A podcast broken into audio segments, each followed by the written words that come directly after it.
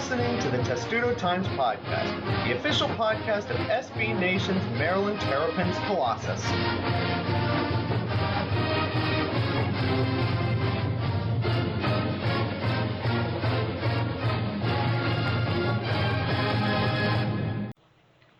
And welcome back to the Testudo Times Podcast. This is episode 42, the Oh My God, Maryland actually made the Sweet 16 edition. I'm joined by only one person tonight because Evair decided to make like Michigan State in the NCAA tournament and fail at the critical moment.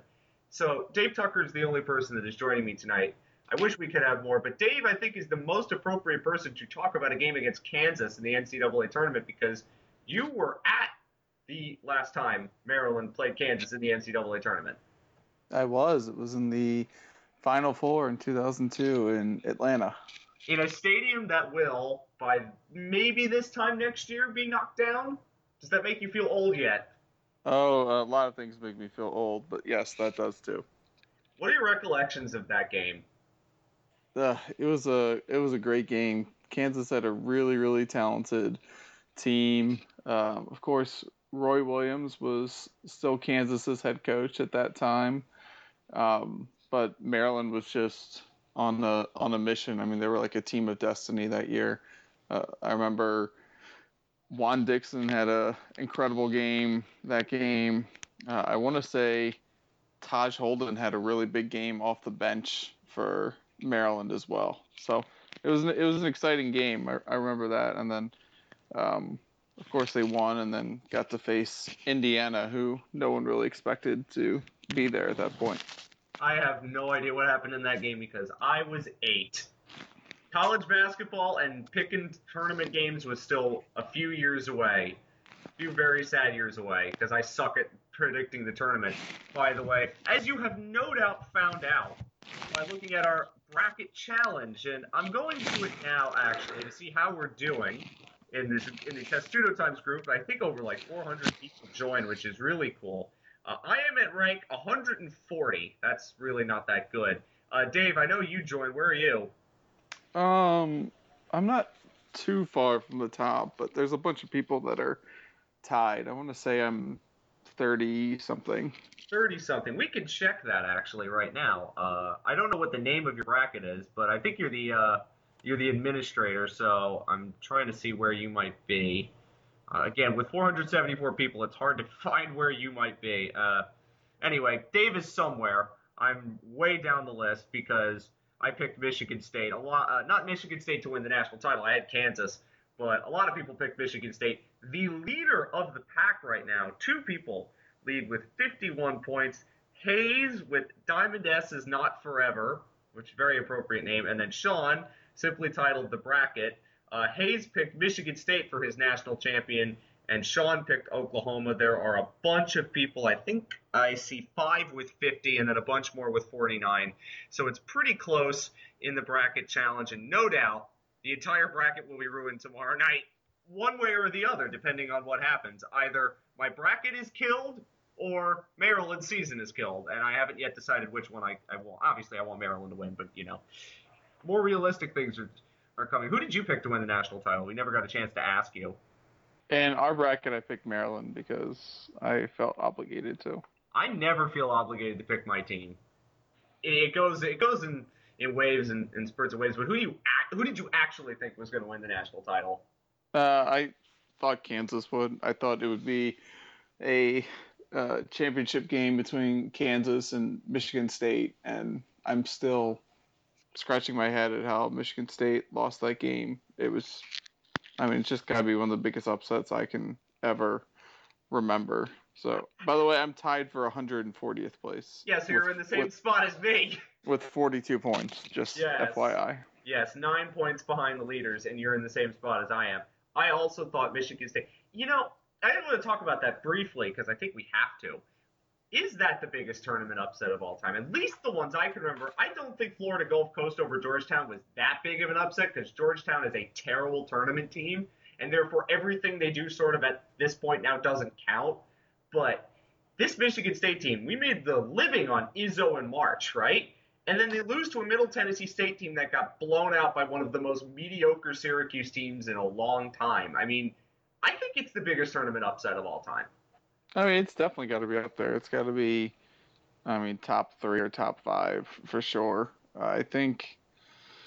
I, I mean, think... maybe when Lehigh and Norfolk State beat Duke and Missouri in 2012, those were pretty big.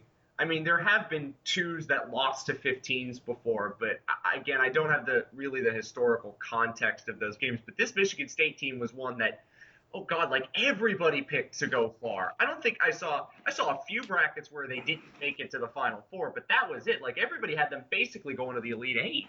Yeah, definitely.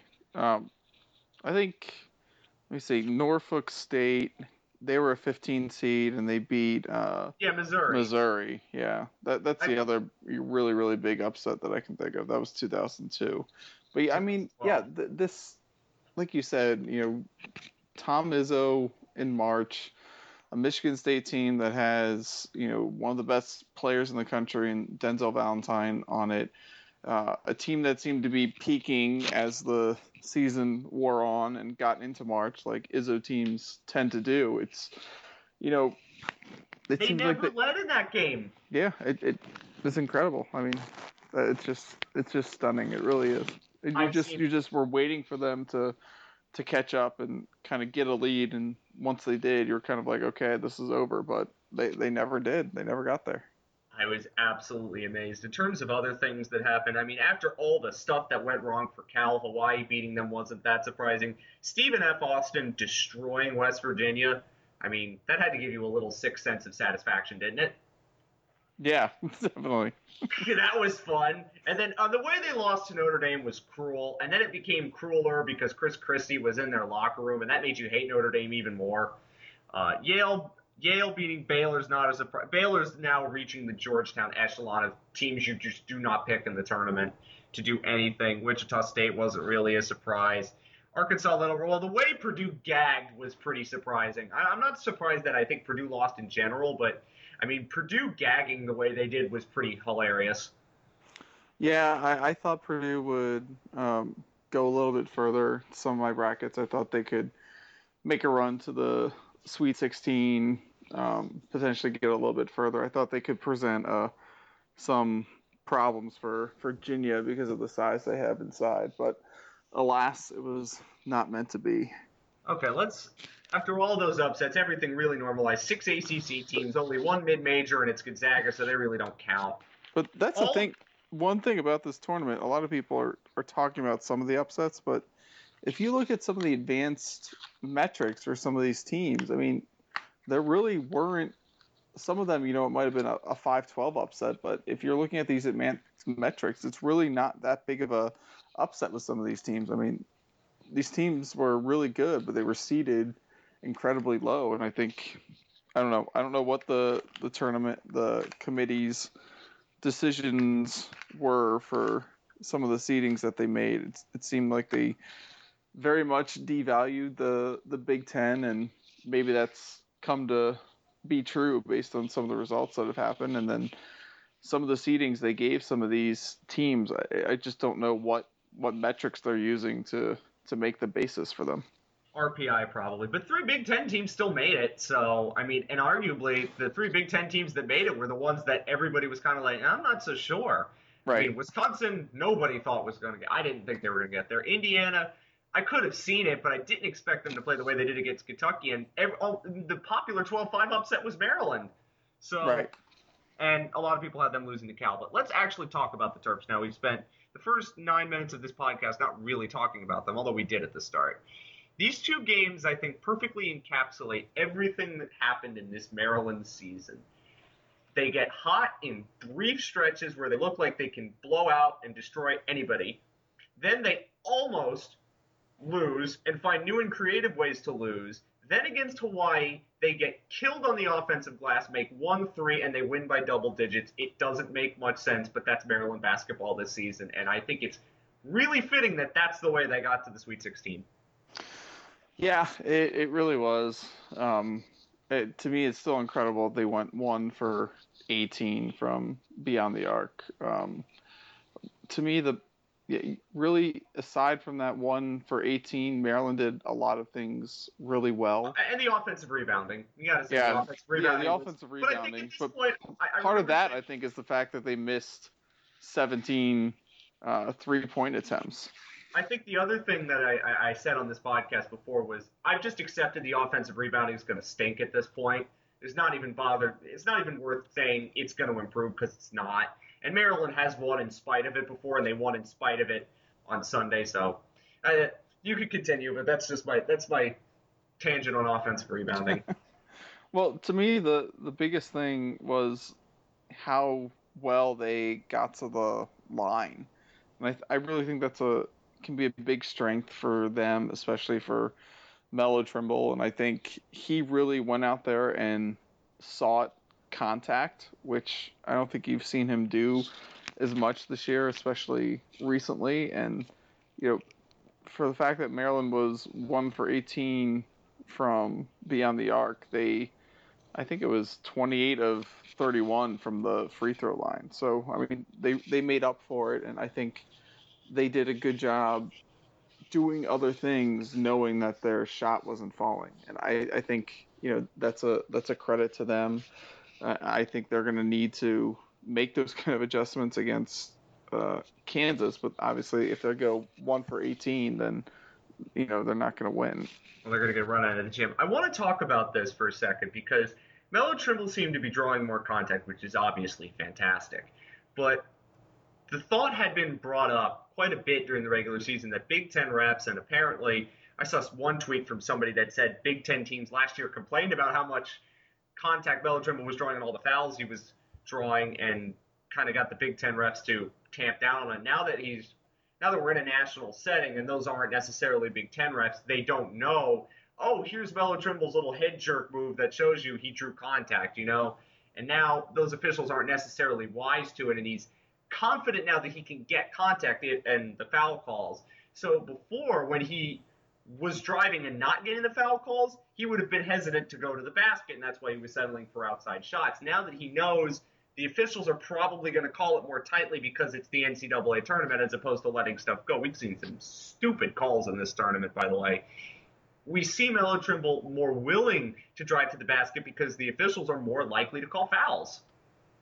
Yeah, I, I think that's that's very true. I think Trimble has done a good job um, really selling some of those fouls when he's attacking the basket, like you said. And I think you know coaches are going to be wise and catch on to things like that. Um, and now we're in the NCAA tournament, and maybe you have officials who aren't as aware of Melo's ability to do something like that. Um, I think it's definitely worth noting, and it kind of um, supports your theory there, Matt, that uh, in the game against um, Hawaii, Trimble was 13 of 14 from the free throw line. Those and- were last year's numbers. I mean, the almost every single game he was doing that. And this year, I can't remember the last time he went to the line that many times, excluding South Dakota State, and he went to the line a lot there too. yeah, I can't was, remember the last time he went to the line that much. he was he was nine of nine against South Dakota State. So you're looking at what um, 23 free throw attempts over two games for him, and you know that's something that we were used to seeing so much last year, but we haven't seen this year. I think his free throw attempts against Hawaii might have been the most he's had since their game against Connecticut, maybe earlier this I'm year gonna, I'm gonna He look went- that up. he went there against Connecticut. I think he went to the line 15 times and made 14 of them. I don't know if there's another game between those two that he went to the line that many times. I will check. I'm checking at the moment because you know that was the thing we saw last year when when Maryland did that. He, he just went to the line every single time at all sorts of opportunities. Now I'm looking at the complete game logs that we have. Um, he went to the line 18 times against Georgetown, 15 against UConn, and the most 11 against Purdue in the win, 10 against Wisconsin, 10 at Purdue. But you're right. The most he got, we went to the line 15 times against UConn, and then the number, then the best number he hit was 11 after that. Like there was a stretch between that game and Ohio State where the most he went, the second Ohio State game, where the most times he went to the line was six. Like that's insane compared to where he was last year. And actually, now that I look at it, I've got the game log from a year ago. Uh, let's see. He went to the line more than 10 times. Seven, eight, eight times. This year, it's certainly not that high. Uh, now that I see it, there's two, three, four, five, six. So yeah, the, the numbers have definitely gone down. So good, good point on that, Dave. Let's actually go back to the the South Dakota State game for a second because again, this was a weird game, but in a very Maryland way, it was weird. They couldn't shake the Jackrabbits for a while.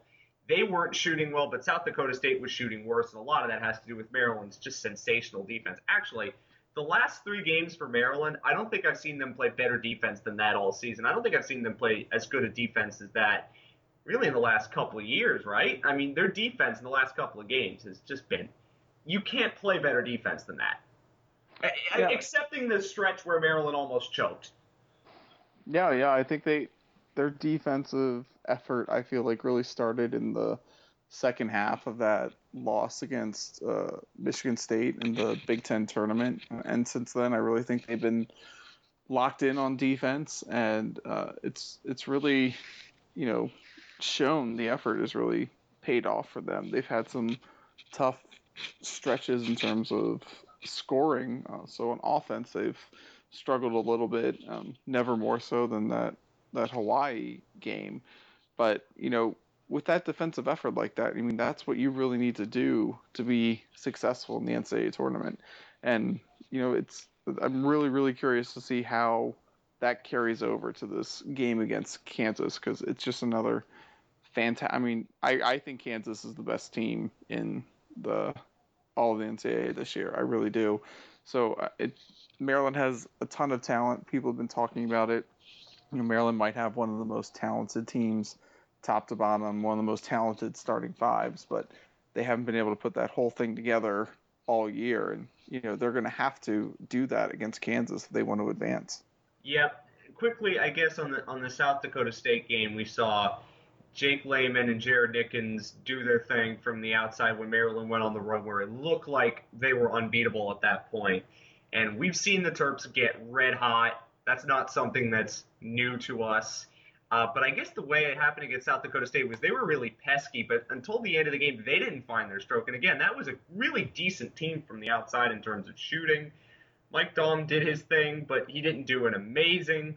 He didn't have an amazing game so to speak. I mean, the South Dakota State game, excepting when Maryland almost gagged and gave it away, that was a good game against a very upstart team in a game that some people had you losing. And I think a lot of people were like, uh, I could see Maryland probably screwing this up.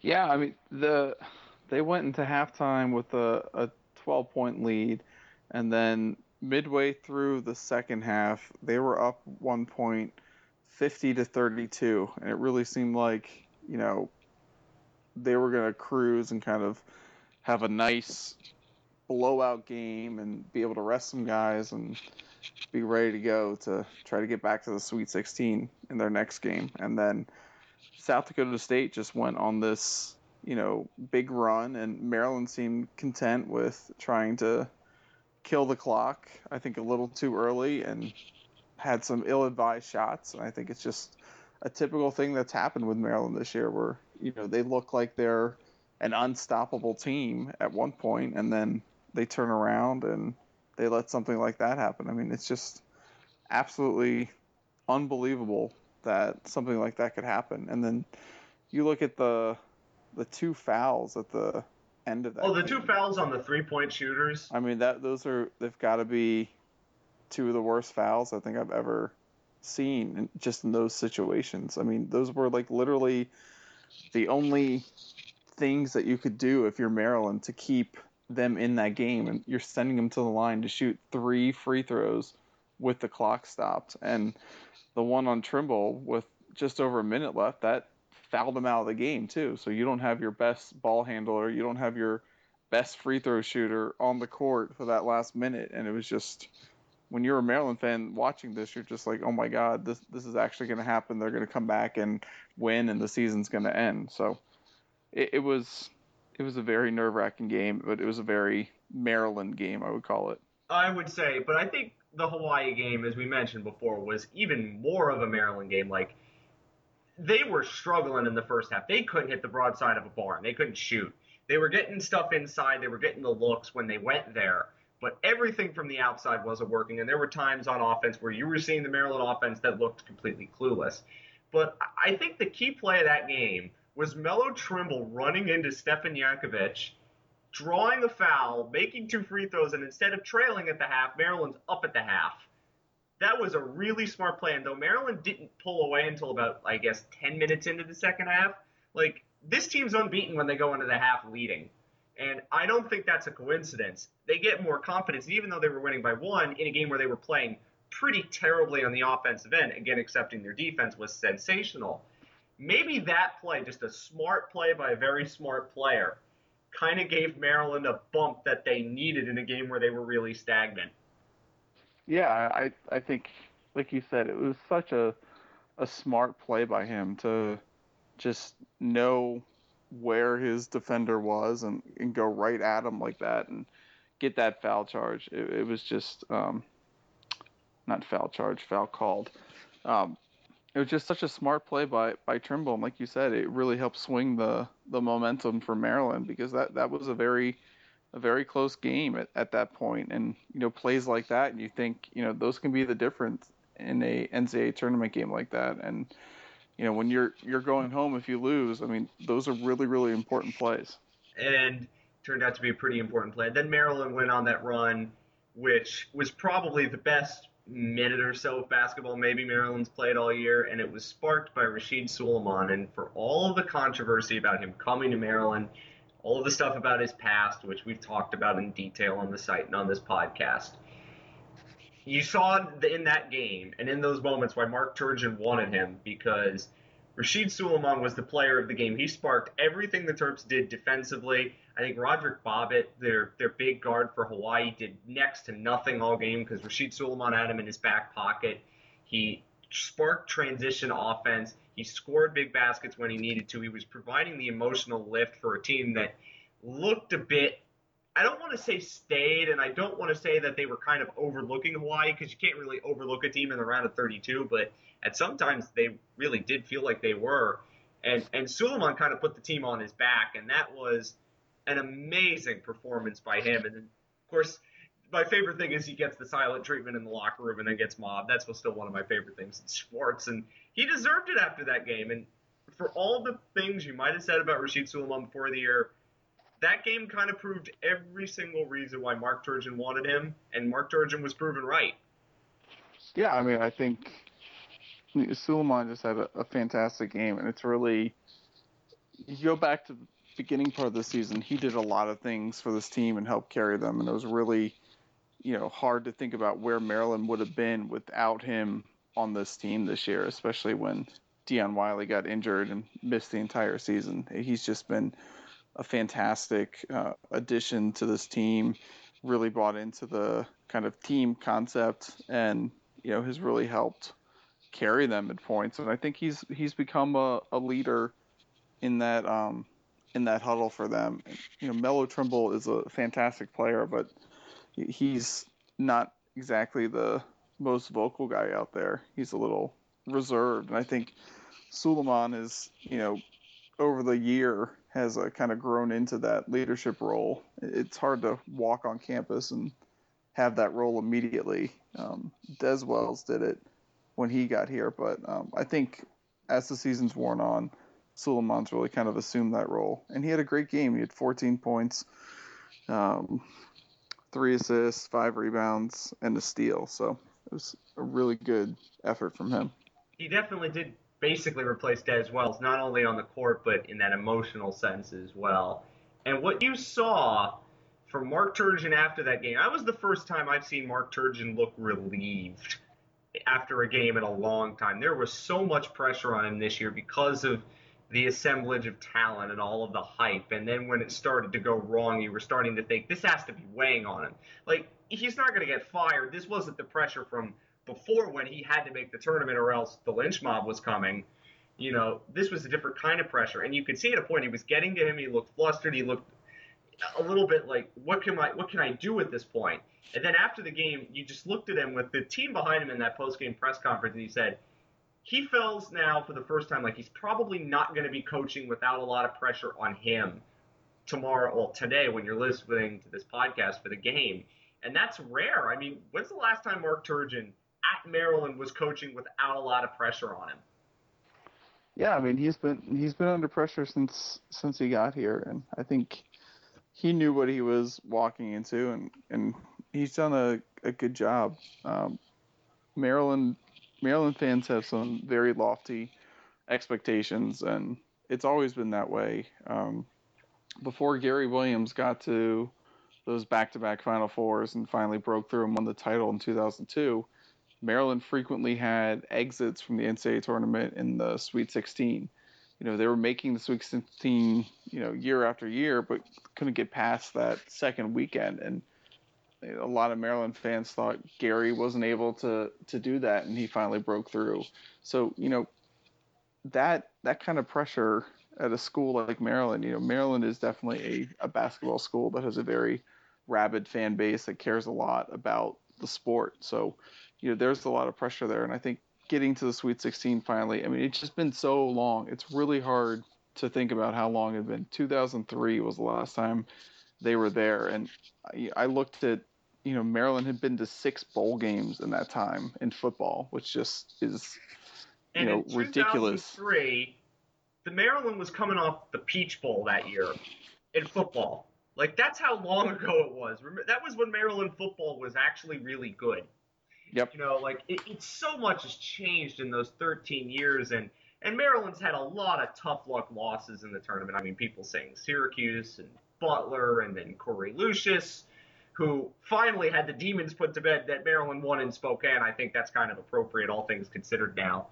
But for, for Mark Turgeon, I think it was a different kind of pressure because in, after all of the player defections and transfers after 2013-14, and it, the program looked like it was lost. People were saying they just have to make the tournament, and that's an insane kind of pressure. And then the assemblage of talent, getting all of these guys together, and on paper it looked like the best team in the in the country, or one of the best teams in the country. And then just not being able to meet that, never really looking like the team everybody expected. But to get to the Sweet 16, which I always said was the goal, I thought that anything after that to expect them to do it is hard because once you get in the dance, it's a lottery. You have no idea how things are going to play out. You don't know who you're going to draw. I, I think for Mark Turgeon, this is a successful season. And as we transition into this Kansas game, even though it's against his alma mater, I don't think Mark Turgeon and the Terps really have that much pressure on them. I think the ball is squarely in Kansas's court as they are the number one seed in the tournament. They're the best team in the country right now. They're the best team remaining now that Michigan State's out. I think the ball's in their court, and everybody's going to have to play up to their level, and they have to match the challenges. And Maryland, for the first time, oh God, a couple years, is an underdog. I can't believe I'm saying that. Yeah, I mean, I I think you're right. I think, you know, I really wonder if kind of the expectations and pressures that were on this team when the season began. You know, people were talking about them as preseason number one. They started out there in the top five. You know, that's a lot of pressure to live up to, especially for a program that you know a couple years prior was a few games above 500, and you're talking about a program that had to transition from the ACC to the Big Ten, and they finally broke through last year and got back to the tournament for the first time since Turgeon took over, and now, you know, they're here again. They have this huge semblance of talent, and you, you know they had a lot of a lot of pressure on them, and now I, I think you're completely right. I think you know who is who's really predicting Maryland to win this game against Kansas tomorrow. Alex you know? Kirshner did on the Yeah. site. He did. I mean, I- other than I- that, I haven't seen anybody predict Maryland's going to be I- Kansas.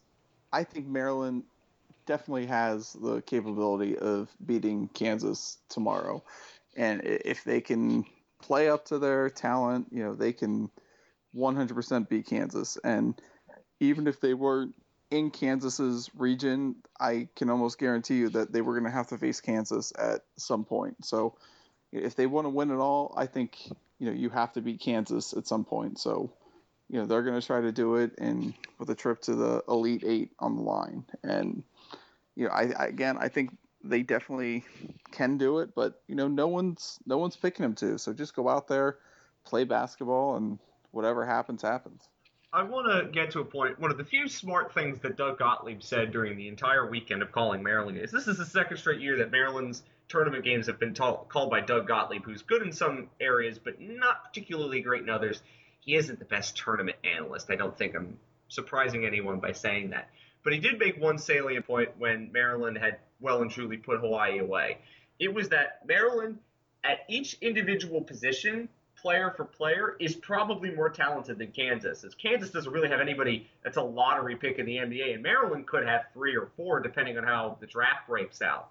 But Kansas has been the better team all year, and they really have shown that team aspect, and that makes it so hard to beat them, and very few teams have been able to do it. And because of that, Maryland's going to have to play like they haven't all year, and I don't know the last. Really, I guess against North Carolina, and even then they were going up against a really unstoppable force. That was the only time where I thought Maryland played to a point where I said they could beat anybody in the country if they play like that on a neutral floor. We really haven't seen it since then, and uh, I think they're going to probably have to channel a bit of that if they if they want to beat the Jayhawks. Even though this matchup, in some senses, is actually kind of favorable. Yeah, I mean, I, that's I, I agree. Um, they're they're just gonna have to they're just gonna have to play really well. Um, to me, the the biggest thing, the the biggest reason I, in the back of my mind, hope that they can pull it out and get that win is that you know I think although it doesn't necessarily show up if you're looking at a box score or the score just in general of the game that Maryland has been playing some of their best basketball over their last 5 games or so, 5 or 6 games. You know, if they can continue doing that, if they can continue that defensive effort, uh, if they can play like they have in some key stretches in the NCAA tournament and even in the Big Ten tournament, then like I said, they could they could definitely beat Kansas, but they're gonna have to not make some of the dumb mistakes that they've made. They're gonna have to, you know, not turn the ball over. They're gonna have to make smart shots, um, not just chuck up a three. Uh, you know, there's there's a lot of things that they have to do right, and again, they're capable of of doing that. It's just whether they can put that full package of things together. But you know, we've seen them do the good things now recently. Even like, okay, they're finally doing that. Their three point shot might not have fallen against Hawaii, but I mean, if they made four or five of those 18 threes against Hawaii, then you're talking about a complete blowout of that team, and you know, it's it's not an issue at all. They went one for 18 from beyond the arc, and they still won by what 13 points. So I mean that that's the kind of way I'm trying to look at some of this stuff. And you know if they can get their if their three point shot is falling at a decent clip and they can do what they did against Hawaii, then yeah, I think they have a good shot against Kansas. But they've, they've lost four games all season to Michigan State and Chicago, and then at West Virginia, Oklahoma State, and Iowa State. And in each of those games, defensively, doesn't look like they've been that amazing. And Maryland can definitely exploit some of their matchups. Maryland, I guess, is a team that when you press them, they get into a bit of trouble.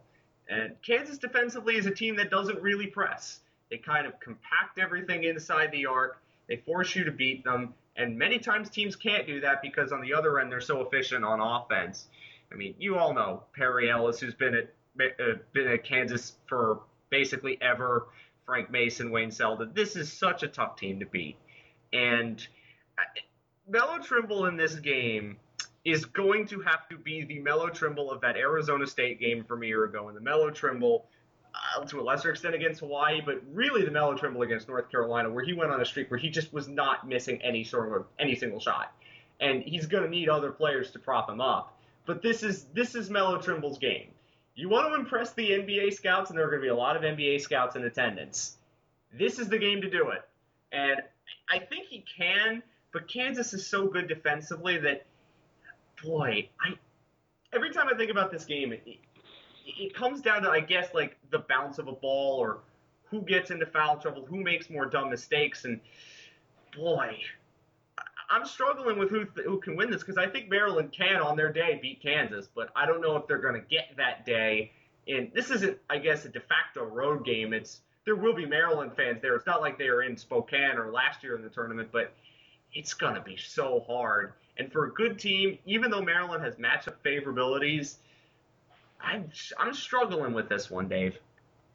Yeah, I am too. I mean, honestly, you can make you can make any kind of argument that Kansas will win the game in a close one, that Kansas will win the game in the blowout, that Maryland will win the game in a you know a close one. You know, I can see either of those three scenarios happening, and you can make an argument for it, and I'd be like, that is a perfectly reasonable argument, and you know, I I might think differently, but it's it's easy to make a kind of argument for any of those three scenarios.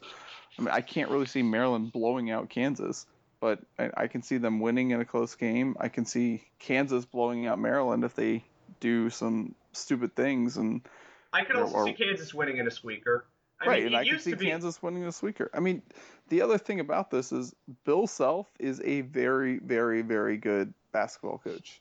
Very, very. I mean, he's arguably one of the best in the country. So, you know, he's going to have his team ready and prepared, and, and they frequently are. They've only lost four times this season, and as you said, they're they're a really good team. You know, together they're greater as a team than they are probably individually, and, and that having was, that makes them hard to stop.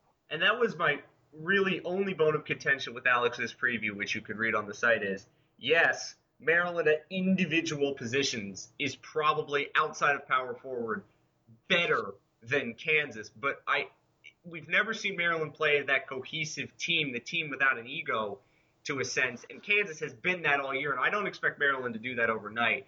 The one thing that can definitely change it is if Maryland gets foul calls to go their way. If they can put Kansas in early foul trouble and dare them to defend in the ways that they have to defend. I, Alex posted that.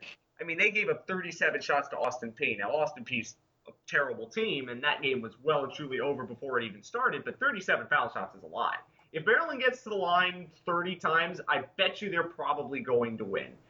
Uh, you feel that foul shots and turnovers are probably going to be what decides this game because the talent in the half court is so kind of even, and the Maryland's defense is so good, and Kansas's offense is so good, and we know Maryland can be a streaky scoring team when they find their touch, which is can beat any defense. But I, I just think it comes down to discipline, and you wonder does Maryland have enough of it in this situation?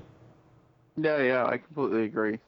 Um, you know, I think the the discipline thing is is a big thing. You know, can Maryland be they've disciplined had, for they, 40 minutes? I mean, that's the real question. They've had two. They had Melo Trimble foul out against South Dakota State, and Robert Carter foul out against Hawaii if either one of them foul out, Maryland has obviously if Melo Trimble fouls out, Maryland's in big trouble. But if even if Robert Carter fouls out, Maryland's in a lot of trouble because at that point you're bringing in Demonte Dodd, and that and that concerns me in a lot of senses. So I guess to wrap it up with this prediction, does Maryland beat Kansas? And if you look at my bracket, I don't think Maryland beats Kansas. I look on paper, Kansas is a better team. They haven't lost a game in about two months.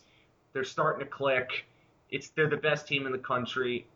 Maryland is so up and down, even in just games. I think it'll be close, but that KenPom score that says 76 to 70, I can see Maryland keeping it at like a five, six point deficit until the end, and then Kansas pulls away with three. That's basically what I think happens. Something like that, where Kansas pulls away at the end because of late free throws, and Maryland keeps it within five, six, for the most of the game, and each team has a little individual run back and forth, something like that. And, and that's not a slight against the Terps by any means, because Kansas is one of the few teams they've played all year that's better than them. But I just don't think it goes their way, just objectively speaking. What What do you think? No, I, I agree. I mean, objectively, I think Kansas is the the better team, and I think they, you know, definitely. You know, I I think they'll they'll come away with a win. You know, thinking as a as a Maryland fan, you know, I, I have talked myself into believing that Maryland can definitely win this game. And they can. I think even Part- objectively, Maryland can win this game. No, I, yeah, I do. Part of me feels like you know they're not going to have a repeat of one of 18 from beyond the arc. So are we going to they get some sort have of a, they could have a repeat statistical of the rebounds though. right? Are we going to get some sort of statistical correction for that one for 18 effort, and they go like I don't know nine of 23 20 or something like, that, yeah. and then so I don't know if you want me to make a prediction, then I, I say Maryland squeaks by Kansas like 72 to 71 on a last second Melo Trimble three pointer. which would put him down in history as well. That would that would be pretty amazing. I still, I just can't see it happening. But if they do, if they do at that point, then their biggest obstacle's out of the way, and then you could actually really start dreaming. I guess uh, if it ends, two more points before we before we leave. If it ends in the Sweet 16, and they lose to a good Kansas team. Let's assume it is one of those games where you're hanging tough and then the margin gets inflated because of foul shots at the end of the game. Is it a successful season for Maryland if that's how it ends? I, I I really I think it is. I think it's really hard to argue otherwise. I mean, you have to look at this. I mean, Maryland has an extremely talented team, but this is also the first time Maryland has been back to the Sweet 16 in 13 years, and and you know this program went through a a rebuild. It really did. I mean, it from when Gary Williams retired to when Mark Turgeon took over to the huge mass exodus and transfers that they had. You know, it, it's really remarkable that Maryland is back to this point, and now they have to build on that and, you know, hopefully get back to the levels that they were achieving in, you know, the early 2000s. So, yes, I think it's a successful season. Anytime you're one of the last 16 teams standing like that, then I think it's it's successful. Um, you know, it doesn't mean that you don't wish that they could have gone further or think that they were capable of going further. And I think that's kind of a separate question to ask. But when you when you look back on this five years from now, I think, yeah, you know, you look at this as a, a successful run for them. One of those questions will be asked whenever this season does end and we do a retrospective show. Uh, the final question is you think Maryland's going to win? I don't. But who would you rather play, Miami or Villanova? Ugh, man, I don't know. See, like, you've reached the point now where it's you're damned if you do, damned if you don't. Right? Because, I mean, because Maryland's going to play a really good team in the Elite Eight, then a really good team in the Final Four, unless it's Duke, and then in the national title game, I would assume it's probably going to be UNC or Virginia, and they've already lost to UNC once, and they lost to Virginia last year, so it, it gets no easier after this. Right. I mean, this time of the year, like I said, if you're when you're looking at teams in the Sweet 16, Elite 8, Final 4, I mean, those are the best teams in the country. They're there for a reason. You're going to have to beat really good teams in order to continue advancing. And I, I know Villanova, I think, is a really, really, really good team. Miami is a very, very good team as well. Um, Villanova has shaken their, well, we think they've shaken their tournament terribleness, yeah. but, I mean, I mean, they- We'll see. I mean, they destroyed Iowa. Like th- that wasn't even close, and that's usually the point where Villanova screws up. You know, so I, I and then Miami, and then Miami too has some pretty good wins on their ledger. They've got a good team. Jim Larranaga's do- been there, done it before in the tournament. I think Villanova offensively scares me a bit more, so I'd rather play Miami. And I think Miami beats Nova, just because again I'm still super skeptical of Nova in the tournament. But boy, I mean, again, at this point, we're we've reached the point where you, yeah, you're damned if you do, you're damned if you don't. Yeah, I think I'd probably rather play Miami than Villanova. I mean, Villanova is just, you know, I think they're a really good team. They're a top four team in KenPom this year. Miami's a little bit worse. They're something like 10 or 11, I think. But, you know, I, I, I think Villanova would be a really hard team to to beat. But again, like I said, you're going to have to beat good teams if you want to continue your season at this point. Um, when Maryland went on their run to the national title, they had to beat Wisconsin, Kentucky, Connecticut, Kansas, and then Indiana in order to in order to do that. So you're going to have to win. You're going to have to beat a good team. Um, otherwise, you know, your season ends, and that's just the brilliance and um, sadness that kind of coexists with the NCAA tournament each year. What a magical, magical time when Maryland's most horrible loss in recent memory, that terrible game against that team that shouldn't be mentioned, got basically erased because you and I did the same thing in the NCAA tournament and in less time. that was that was pretty good. I, yeah. Jay Williams tweeted about it. I joked. I said Maryland won. You can't you can't take away the buzz now. Maryland's in the Sweet 16. I don't really care anymore. Right. Uh, that the fact that that game was brought up was that, but yeah, but that comeback, but that UNI choke was worse.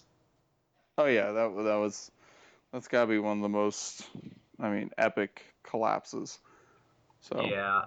Anyway, that's it for this podcast. I'm sorry to say that we didn't have more people on because my recording program is still not where it should be. Again, it had a Michigan State against Middle Tennessee State moment and just decided not to work last week and it hasn't been fixed. But I'll try to do that. I don't know whether we'll podcast if Maryland wins. I doubt it if we'll if they lose. But if Maryland wins, you'll you'll see stuff. Trust us. There's coverage from Louisville. There's coverage on the site. Dave, uh, where are you going to be watching the game? I guess is a, is a, is a good final question. Um, probably at my house because it starts at 9:40, and that's kind of late by the time it's going to be over. Be careful about waking your uh, daughter up with screaming because yeah. it's a late game. that's that's a very valid point. I am very close to Bentley's, but be damned if I'm going to watch that game at Bentley's. if they go farther, maybe, but uh, not now. And I know that might be sacrilege to some people, but it's not sacrilege to me. My TV's pretty awesome. And I got a very big hockey game that's going to end like 10 minutes before the basketball game starts, so I'm going to be going crazy nervous all night. It's not going to be fun. Anyway, thank you, Dave, for putting up with me for about, eh, I don't know, 47 minutes by the time you're listening to this little clip. It was a good chat, and thank you for putting up with all the technical issues, too. I'm sorry. No problem. Thank you. Uh, I thought it was an Ides of March issue last time. It wasn't an Ides of March issue, but enjoy the game. We'll talk about it at length, whether Maryland sees season end or it doesn't end against Kansas tonight. Enjoy it. Enjoy this entire run. But of course, no Terps.